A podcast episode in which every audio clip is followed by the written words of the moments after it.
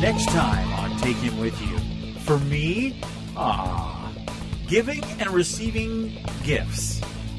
That's the subject coming up. Last night, she comes home from grocery shopping and she's all excited to give me something because she's found that giving little gifts, as we're going to talk about today, for somebody like me really speaks a love language. And she handed me this package Of dinosaur eggs. dragon eggs. Dragon eggs. You Yeah, gotta not get it right, dinosaur- dear. Not dinosaur eggs. and Well, and yeah. she was all excited because she thought they were chocolate filled, um, crunchy like uh, candy things from um, How to Train Your Dragon. You know how they do that? They put a can they they do everything candy wise for the movies that are out. They have a deal with the net with the wh- movie studio. Yeah, I, I didn't do as well with that gift though. 'cause No, you I didn't thought it was care for I, 'em. I thought it was really nice, except they taste like wax. But I appreciate Yeah. the thought. I thought that was really nice but that I, you would. I, I got you a gift a couple like last week though that you liked. did. You got me. You got me a I little. got you a um, geeky thing. You did. You got me this little tiny um, uh, It's geek geek uh, uh, gadget duster. yeah, it's it's it was called a gadget duster, and Mm-hmm. it has these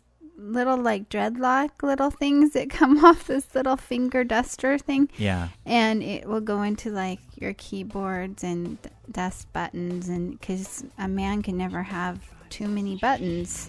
it's true.